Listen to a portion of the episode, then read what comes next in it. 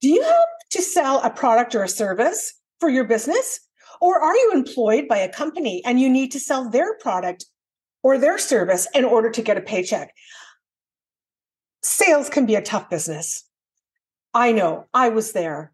Over 30 years ago, I went into sales and I fell flat on my face and I struggled. But I figured it out. I didn't quit and I hung in there.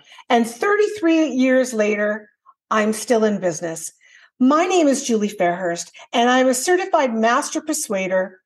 I'm a sales strategist, and I'm a mentor. And I can help you in your business. Sales doesn't need to be that difficult. Sometimes it's just tweaking, sometimes it's a little bit of mindset.